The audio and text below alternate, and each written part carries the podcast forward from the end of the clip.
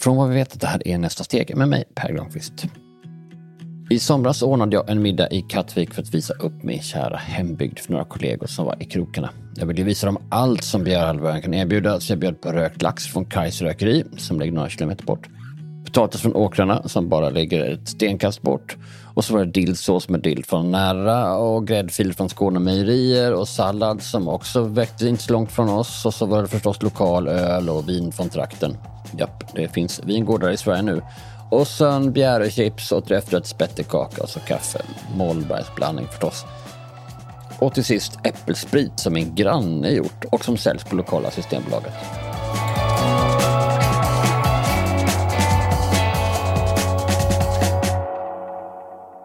Men är allt verkligen bra bara för att det är gjort lokalt?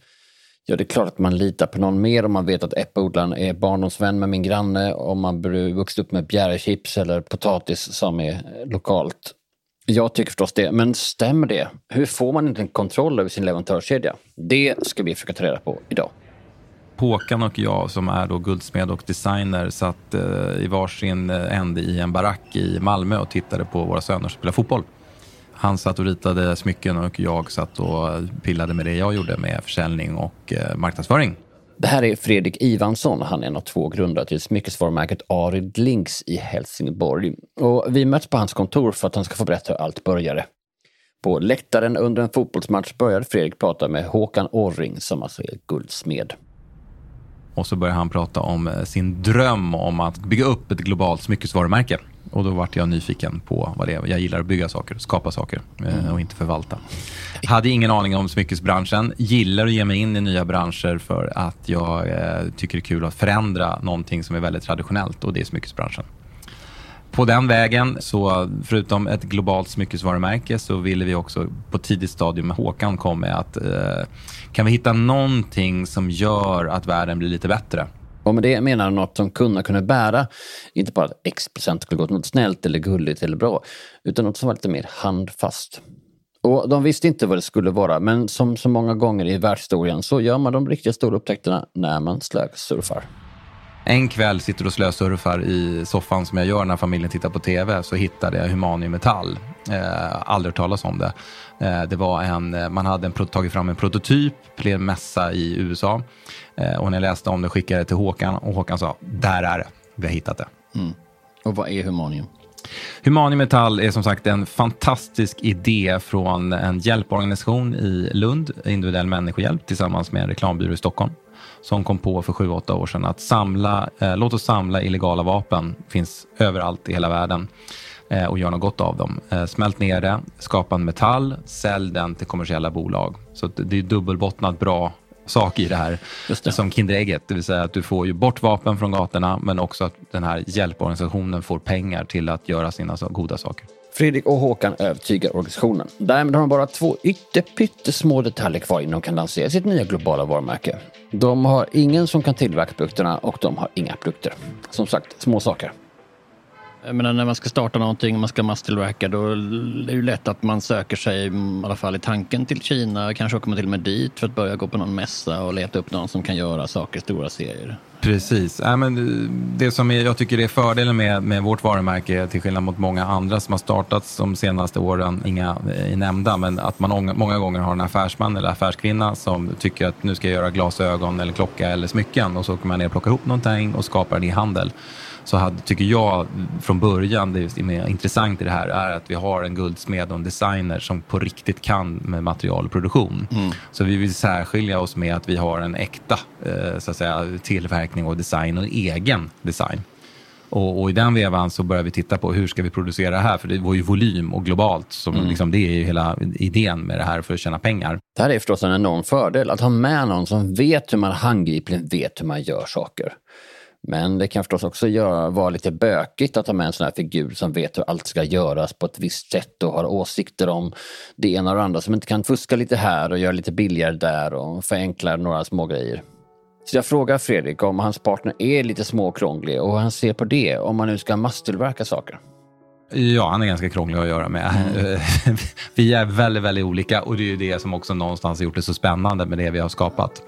Mm. Men i den här vevan så självklart så började Håkan ganska tidigt säga den här branschen tillverkar sina produkter i Kina, Asien, Indien. Mm. Och jag kände, nej, måste vi dit? Ja, vi måste dit av kostnadsskäl och kunskapen man har mm. Eh, i de här länderna. Så 90 procent av alla smycken i hela världen, eh, från Cartier, Tiffany, tillverkas i Asien. Så då sitter du där med den familjen kollar på tv och googlar tillverkar smycken Asien, Google-klick? Eh, typ. Nej, men det var faktiskt Håkan då som har kontakter sedan tidigare i och med att han har varit i den här branschen i ja, över 25 år. Mm. hade redan inarbetade kontakter. Vi tog en kontakt med Kina och fick ganska snabbt det och gjorde vår första bangle för det är väl tre år sedan som mm. vi lanserade med då också samarbete med Nonviolence som vi sprang på på INs 80-årskalas nere i eh, Malmö. Mm. Där vi också fick träffa Dalai Lama som är en av ambassadörerna bakom den här metallen också. Bangle, säger Fredrik. Men det menar han ett armband som består av snören, sitter fast i en metallögla och när man tar igenom snöret så fastnar det på ett snyggt sätt. Är ett avslappnat armband som varken är manligt eller kvinnligt. När vi ses har Fredrik ett snyggt armband som är orange snöre i återvunnen nylon och öglan. Det är alltså den som är i humanium. Den är grafitgrå. Och det blir förstås extra stiligt på Fredrik som är lite snyggt solbränd. Men det finns massor av varianter. Fredrik visar mig rockiga bangles med svart läder och något slags nitar runt snörena och eleganta bangles där metallöglan är gjord i guld och dekorerad med rosa safirer. Den kostar 30 000, men som Fredrik på sig kostar 1500. Vart tar det slut i Kina? Vad är det som gör att ni, men han har kontakten, han är där, men vad är det som gör att han känner att nej, det här vill jag inte? Nej, det var ju egentligen... Eller, eller han göra någon serie? Ja, vi, vi, gjorde en serie eh, som kom ut. Eh, vi sålde ett par tusen av den här bangen. Eh, jättefint hantverk, absolut inga fel på det. Det som var lite struligt var eh, leveranstider. Det var ibland man inte riktigt förstod varandra, vad man menade och så vidare. Så det, det, var lite struligt, men vi, det var billigt. Ja, mm, mm. absolut. Mm. En helt annan kostnad. Men ibland är låga kostnader inte allt. Det som är intressant i den här historien är att Ariel Dings inte hade kvalitetsproblem. Det är klart att det finns bland alla de här miljoner fabrikerna i Asien. Men den där idén som många av oss kanske har om att kvaliteten är svajig är ju också väldigt överdriven. Den telefon du använder för att lyssna på det här är också tillverkad i Asien och har antagligen hygglig kvalitet. Men Apple och Samsung eller vad nu vad du har har ju också en massa folk på plats i fabrikerna som kan jobba nära leverantörerna för att optimera, säkra kvalitet och så vidare när man tänker på det som utomstående så känns det som att det kan finnas hur många problem som helst. Alltså, går det ens att säkra upp där borta om man, inte, om man är liten och börjar tillverka i? Eller behöver man inte ha liksom en eh, inköpsorganisation och kvalitets organisation och uppföljande ner med liksom 40 man från Åhléns eller vad de kan ha. Ja. Nej, men eh, absolut, och där är du inne på någonting som vi kände. För att vikt, vikten av att det verkligen är humanium metall i våra produkter som vi säljer till mm. våra kunder är ju jätteviktig. Annars faller ju hela idén. För ju, vi köper ett pulver som ska göras av till att sätta runt eh, handleder eh, eller örhängen eller vad det nu kan vara. Så att vi ganska tidigt när vi började inleda samarbete med den här producenten i Kina var att vi vill ha ett certifikat att ni använder det pulvret vi skickar ner till er. Plus att vi vill att ni filmar processen när ni gör det. Vi fick ett certifikat och vi fick en film. Men vi har inte varit på plats. Vi har inte sett det i verkligheten. Men vi har en film och vi har ett certifikat där de garanterar det. Men du hör ju själv, det är hundraprocentigt säkert. Det kan vi inte vara. Men å andra sidan kan det också kännas som att det är kanske lite fördomsfullt att tänka att kineserna de ska alltid mm. luras. Alltså, yep. det som... en svår balansgång där. Ja. Hur, hur motverkar man det? Vad det krävs för att ni skulle kunna fortsätta tillverka Kina? Att ni haft en gubbe där?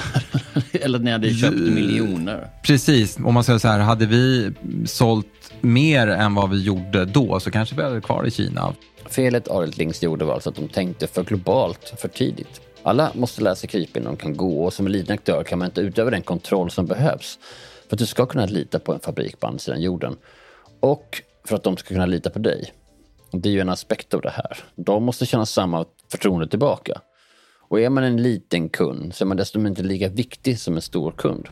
Men sen fick vi in lite investerare i bolaget som hade kopplingar till Höganäs AB. Och den här metallen är gjord och lämpad för 3D-tillverkning. Så man får den i pulverform.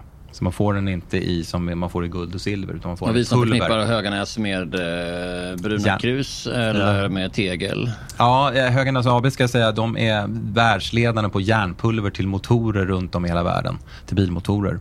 Det är deras största del, så Höganäs AB. Så inte, inte krukor och sådana saker. Och de har lagt... Mm. Då lägger vi det till en, den långa listan med saker jag har fel om.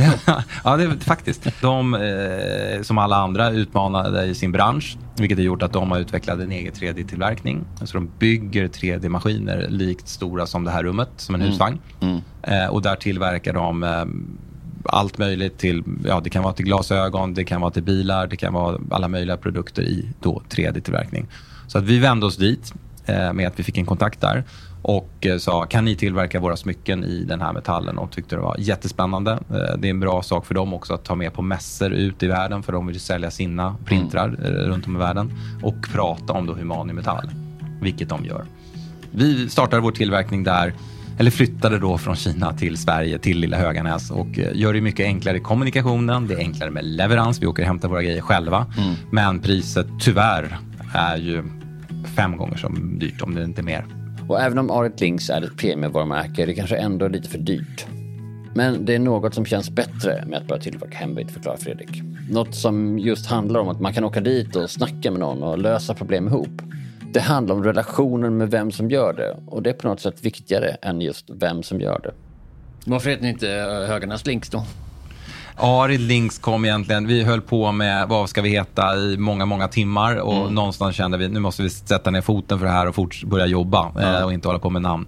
Eh, Håkan bor i Arild, eh, han är inte född där, men han bor i Arild. Så det var liksom, och sen kände vi att Arild utanför Sverige, ingen vet vad det är, det är lek med bokstäver. Och Links kommer ifrån att vi började med berlocker med armband. Så man skulle bygga sin egen story, så links med länkar.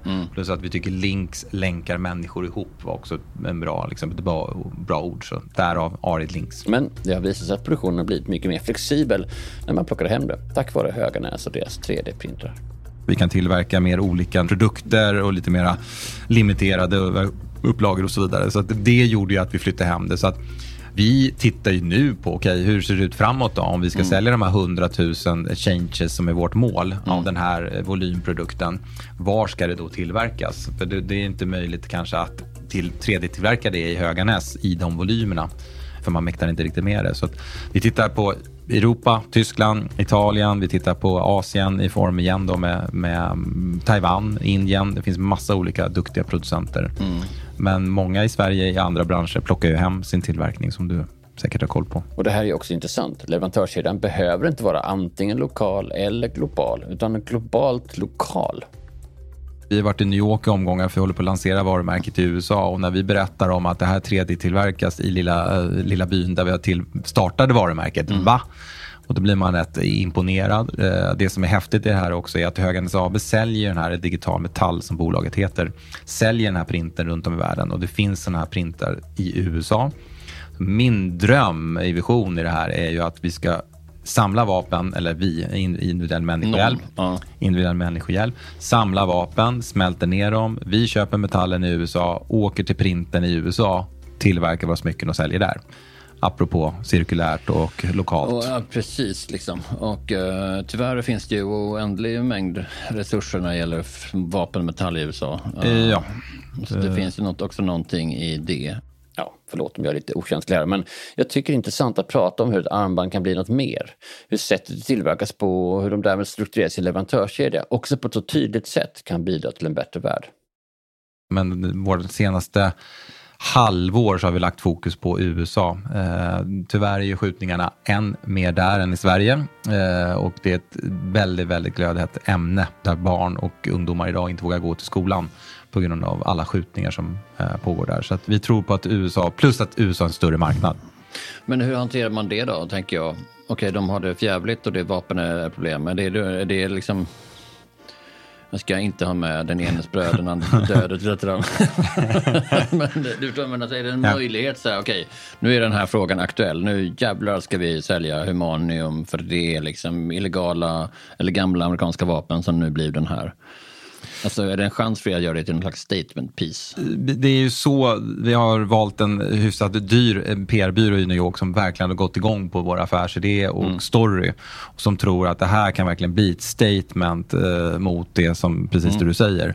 Vi har kört en hel del annonsering nu, Facebook och Instagram i mm. USA och får en hel del som tycker att det här är helt fel att göra, utan man ska ha sitt vapen. Så att å andra sidan tycker jag det är bra, för då får ju en motståndare och i form av marketing att ja, folk kommer tycka tvärtom mot de personerna också. Så mm. får vi med oss hälften av amerikanerna så är det ganska många armband. Men har du någon tveksamhet kring det eller känner du att nej, vi är så rotade på att vara på rätt sida att nu gäller det att liksom göra jag känner mig rotad. Det, det som eh, är vår liksom största utmaning det är att när jag träffar, som jag träffar dig, mm. så får jag många gånger eh, folk som gillar storyn och gillar produkten. Nio av tio ska jag säga. Mm. Men hur får vi ut det i den breda massan? Det är vår största utmaning i form av pengar till kommunikation och marknadsföring. Mm. Det är vår absolut största utmaning som ett litet, litet ja. varumärke.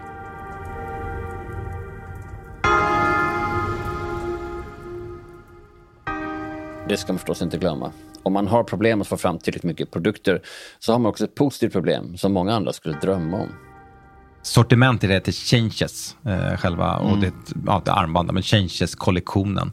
Som finns i olika färger, band i läder, band i återvunna eh, plastflaskor. Så att det finns lite olika former. Så finns det då med diamanter, det finns... Eh, och är det lika noga när ni väljer, liksom, är det här något slags naturhandgarvat eh, Tännsjöläder? Eller det här? Ja, lädret är från en producent i Tyskland som mm. jobbar enligt EU-direktiv när det gäller det här då äkta lädret mm man då handlar. Så det, det är viktigt absolut för oss. Det orangea bandet där är då från återvunna petflaskor. Mm. Fantastisk kvalitet. Och det som också om du vänder på dem så ser du att det är två små skruvar. Vilket gör att våra kunder kan eh, hyfsat enkelt om man är med en liten insektsnyckel byta band. Så vi vill ju det här med återigen kunna använda sin produkt om bandet blir smutsigt eller man vill ha en annan färg. Så kan man köpa för det och byta. Men finns det någon marknad eller någon sajt tänker jag, men där man har liksom eh, bra material? Okej, okay, vi återvunna det gamla fisknät, då har vi den här, eh, gamla vapen och den här. Eller måste, mm. hur, mycket, hur enkelt är det för dig att köpa in sånt? Nej, där skulle jag nog säga att jag skulle vilja hitta eh, fler leverantörer. För det här mm. bandet som du har där, det, jag skulle vilja, det kan ju vara precis som du säger, det kan vara återvunna nät, det kan vara eh, jag vet, ja, material. För vi vill ju inte vi vill inte fastna i att vi bara gör produkter av återvunna vapen, utan Nej. vi vill ju hitta nya material hela tiden. Vilket ju är helt logiskt om man vill åstadkomma förändring som en av de saker som driver Fredrik Ivansson och hans kompanjon på Arit Links. Men låt oss stanna vid idén om att tillverka lokalt på global skala. Om man 3D-printar grejer så är det förstås lätt. Men om man gör något som är lite mer high-tech, låt oss säga autonoma leveransrobotar. Mer om det efter det här.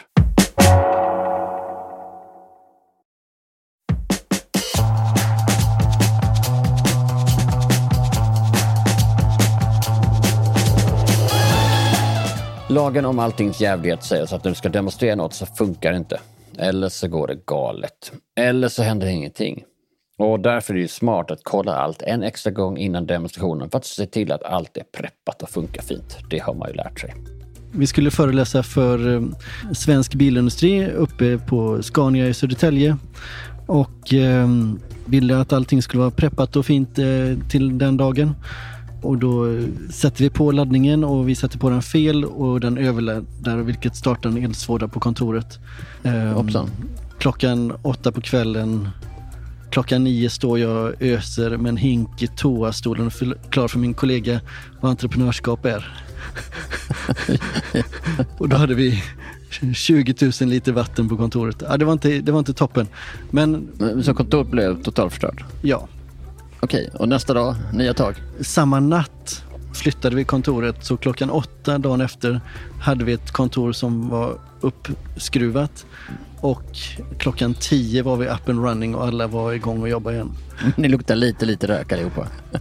ja, och sen var vi tvungna att flytta in i en eh, gammal Ericsson-lokal vilket gjorde att folk blev deprimerade och slutade sen. Så vi tappade ungefär 20 procent av personalen. Men, eh... Sånt som händer. Inget stoppar Karlberg, ja det hör du ju. Han driver ett företag i Göteborg som gör, eller ska göra, leveransrobotar som heter Hugo. Vi ses i en hotellobby och han är full med skojiga historier som den här och det är nog därför jag glömde justera ljudnivåerna så att jag ber om ursäkt för att det är lite skrapigt att höra här. Ja, vi jobbar med att vi fokuserar på det man faktiskt kan göra idag och rulla ut autonoma fordon så fort som möjligt. Mm. Eh, så vi, vi vänder på ekvationen, så här, vad kan vi göra och det är det vi gör. Hur stora ska jag beskriva dem? Eh, de- Resväska, två resväskor ihop som Ja, går... Storlek och kapacitet har vi utvecklat tillsammans med våra kunder. Så den går igenom en vanlig dörr Mm. och den kan lasta 100 kilo. Mm. Och det är sånt som inte vi själva visste från början utan det har vi kommit fram när vi jobbat i olika projekt och med olika kunder. Just det, en gång lastade ni 110 kilo, då kom den inte fram och en gång lastade ni 90 och det gick kanon. Ja, vi kan nog lasta 110 kilo också. Men, men den, vi är liksom drivna efter behov och inte efter någon utopisk eh, liksom, melodi. Liksom, utan Mm. det är liksom, vad kan vi göra idag och vad efterfrågas och hur ska vi göra det på ett bra sätt? Mm. Så här är Karl, en väldigt konkret och enkel grabb från Borås.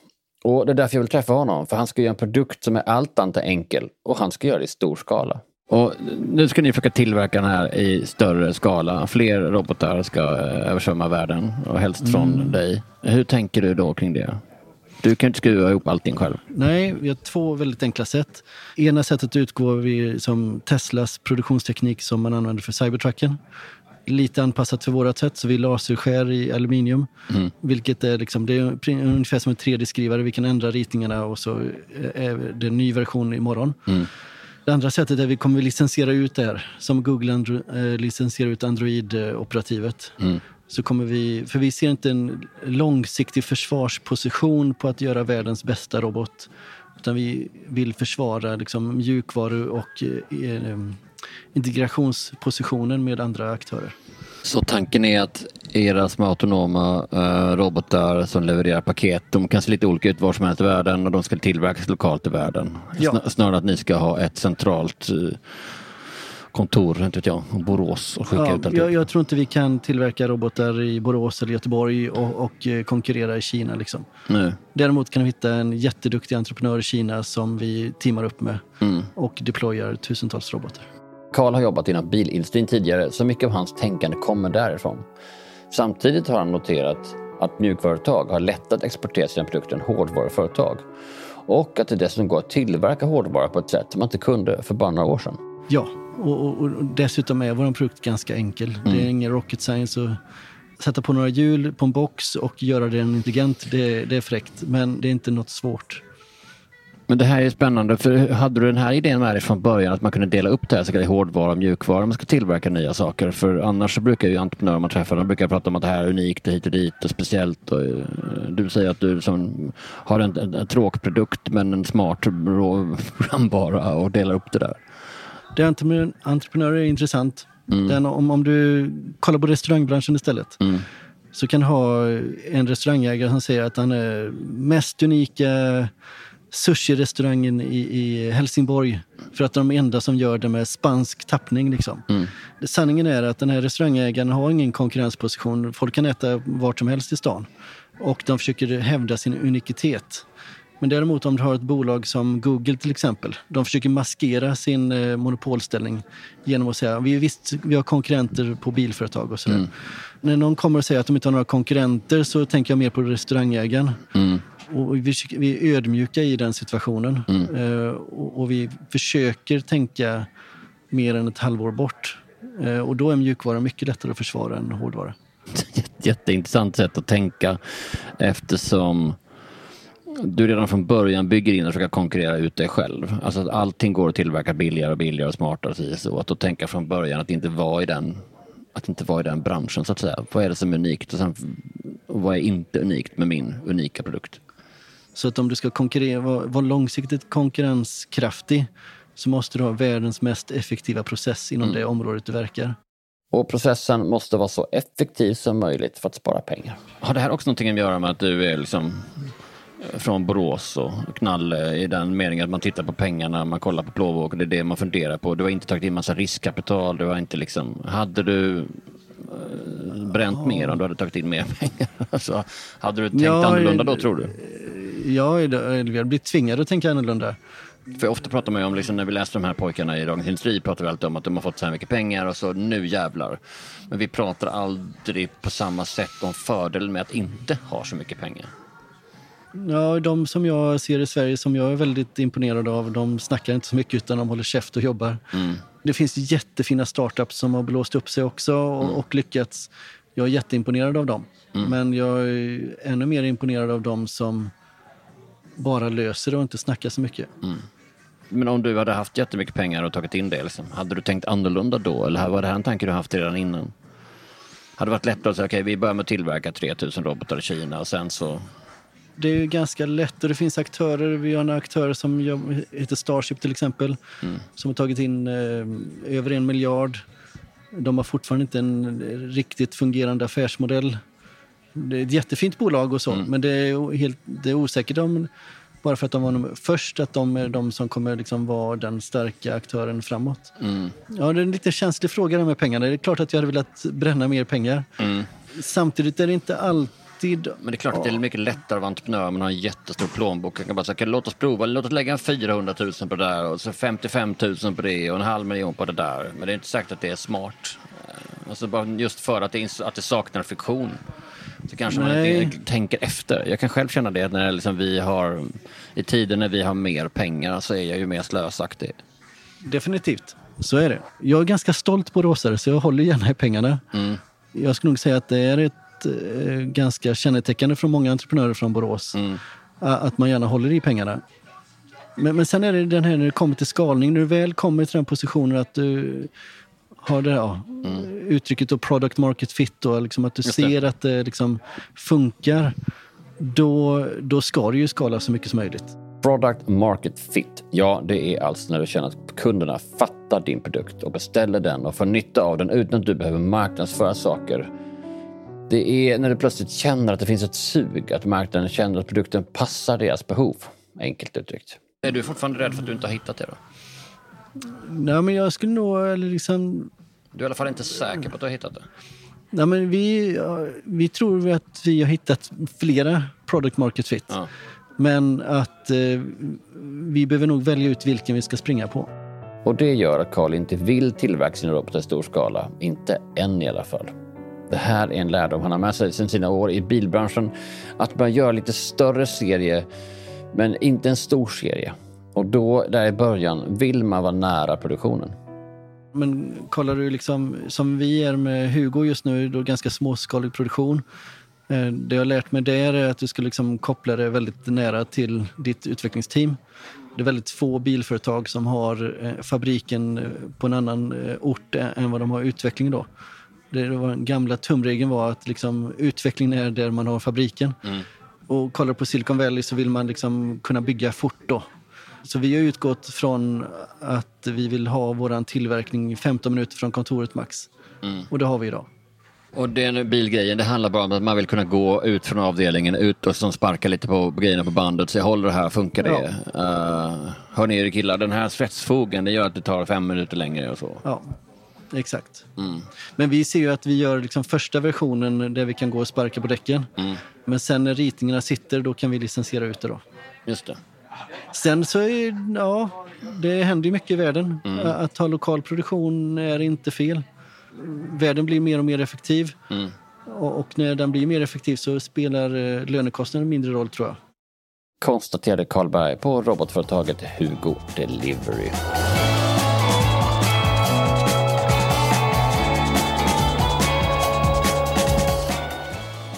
Eftersom Almi är vår samarbetspartner för den här säsongen av Nästa steg så får jag nu ringa en rådgivare och någon som kan en del om det här med att strukturera leverantörskedjor är Sven Toté. Så jag börjar med att ställa den där frågan jag brottas med hela det här avsnittet. Är det fördel att ha leverantörskedjor som är i Sverige eller spelar det liksom ingen roll? Är det fördomsfullt att tro att man skulle göra det sämre utomlands än vad man gör i Sverige? Det är en mycket bra fråga. Jag skulle säga så. Det, det är inte att alltid lösningen är att låta oss flytta produktionen eller, eller eh, leverantörskedjan till, till, kan man säga, till Sverige eller till alltså lokalproducerat och så. Där är det så att man måste kunna, man måste lägga lite tid att göra en, en bedömning, en riskbedömning, en kostnadsbedömning innan man, man tar ett sådant beslut. Eh, sen är naturligtvis alltså ja, jag vet inte hur många av oss hade gissat att till exempel eh, det som skulle hända med Ukraina i februari. Men i alla fall det man har lite kunskap och insikt om att man är medveten om vad man gör omkring ja, vilken leverantör man väljer och vilken lösning man väljer. Rent generellt vill jag bara säga att om den enkla anledningen är att, att spara kostnader på kort sikt med att eh, välja en viss leverantörskedja, det, det är inte alltid att på lång sikt att det är det smartaste. Så då kan man vilja sprida riskerna genom att ha fler leverantörer. Frågan är hur många? Ja, mitt tips där är helt enkelt att se till att man, man förstår vad, vad, vad den där leverantören, de leverantörerna, vad de vill åstadkomma och försöka hitta win-win, alltså lösningar som är bra för, för vad de vill åstadkomma, vad du vill åstadkomma. Och ibland kan man säkerställa sig ganska mycket bara med att ha en leverantör, men man förstår eh, vilka, eh, ska säga, vilka situationer en, en, leverantör kommer att lämna dig eller inte och se till att man, man pratar om detta och har en samsyn kring det. Har man inte det, och då är det bättre att, att, att vara, vara klokt och inte köra exklusivt med en leverantör men, men sprida dina risker. Så desto mindre man förstår om vad, varför en leverantör jobbar med, med dig eller hur mycket påverkan du har, desto, desto smartare kanske är det att titta på flera alternativ samtidigt. Just det, men det är ju jättebra råd för det är kopplat då liksom till ju, ju, ju mer förtroende ni har för varandra, ju mer det känns som ett samarbete. Ju, ju, och man kan inte ha de djupa samarbeten med hur många som helst heller. Men om det, är, det känns som att du bara, att det är hela tiden, då, du shoppar till lägsta pris och, och de behandlar dig som att du, bara, att du aldrig har handlat där innan, ja, då kan man bättre ha flera. Det stämmer. Sen vill jag lägga till det, det, det, är inte bara att man, eh, att man är en bra kompis med sin leverantör, att man litar på personen. Men man har lite bättre insikt om vad bakom människan och, och eh, företaget eller, eller eh, syftet av den här verksamheten. Så det kan vara så att man är, man är bästa vän men ändå att plötsligt när den här leverantören säger nej tack på grund av att det, det finns anledningar till det. Och, och då, så det, det tittar lite bättre, alltså inte bara lita på men också förstå. Det är det jag vill säga.